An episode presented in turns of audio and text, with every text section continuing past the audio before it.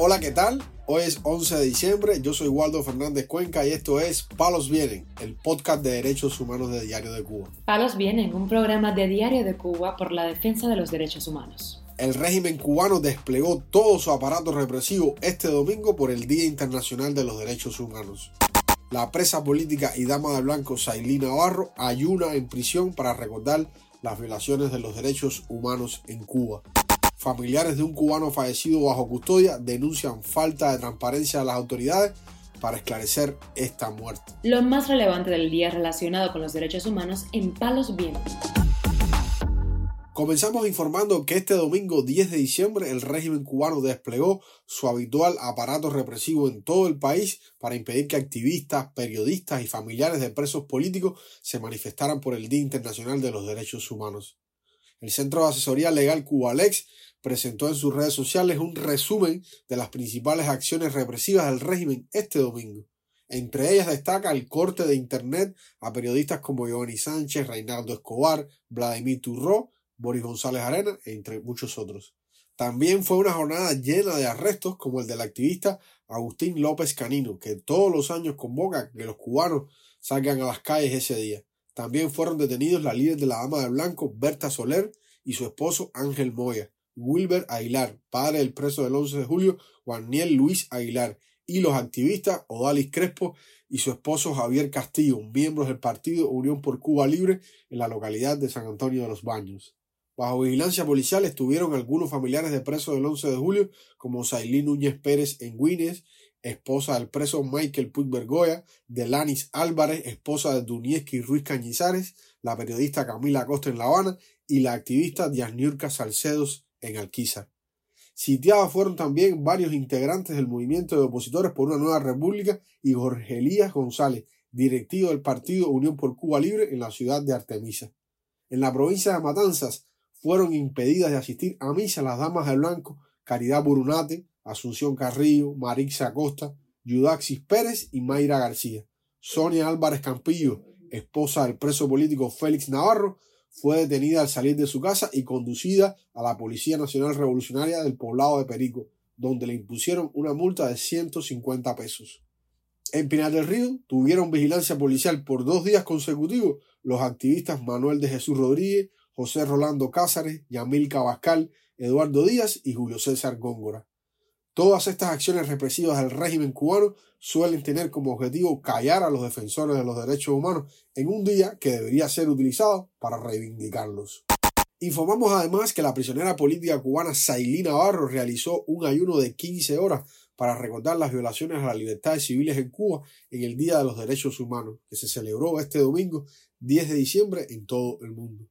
La activista exiliada Rosa María Payá escribió en la red social X que Navarro lleva un año y medio en prisión por defender a los manifestantes del 11 de julio. Desde su celda en Matanzas, esta mujer no se cansa de luchar, remarcó Payá.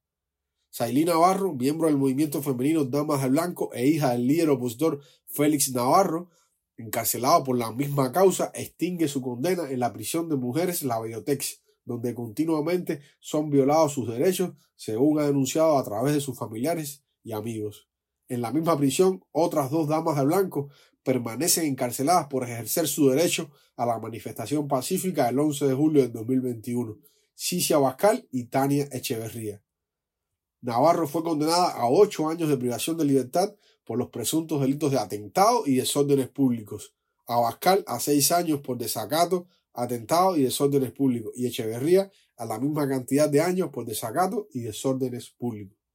Sailí Navarro es una de las más de 100 mujeres encarceladas en Cuba por causas políticas, de acuerdo con informes elaborados por organizaciones no gubernamentales defensoras de los derechos humanos.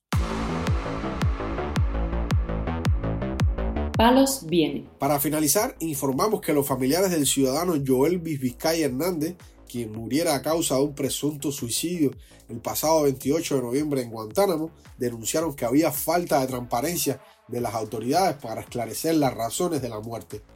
Vizcaya Hernández, de 28 años, murió supuestamente ahorcado en circunstancias no esclarecidas dentro de la unidad de operaciones de Guantánamo, donde estaba detenido. Su hermano Roy Dennis Vizcay dijo al portal Martín Noticias que las autoridades dijeron a la familia que no han podido identificar a quien estaba de guardia, pues en el libro de registro no aparece. Según Cubalex, Vizcay fue detenido en la madrugada del 28 de noviembre en la casa de su familia. Las causas de la detención hasta el momento son desconocidas. Cubalex añadió en su cuenta en X que en la tarde del propio día 28 la familia fue informada sobre el presunto suicidio.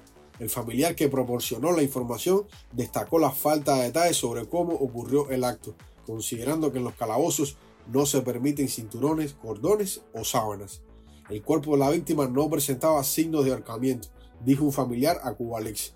El entierro ocurrió el 30 de noviembre en el cementerio municipal. En los últimos meses han ocurrido otras muertes bajo custodia del régimen cubano, como es el caso del preso Dairon Benabú, de 29 años de edad, quien el 28 de septiembre murió tras electrocutarse con una línea de alta tensión no visible mientras chapeaba en las cercanías de la cárcel Laguna Blanca en Santiago de Cuba. Anteriormente, el Observatorio Cubano de Derechos Humanos reportó el fallecimiento del preso político Luis Barrios Díaz, de 37 años, en La Habana, por falta de atención médica.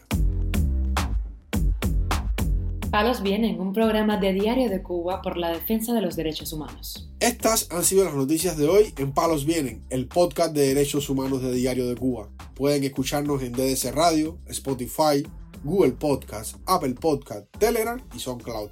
Yo soy Waldo Fernández Cuenca, que tengan un buen inicio de semana y mañana regresamos con más noticias.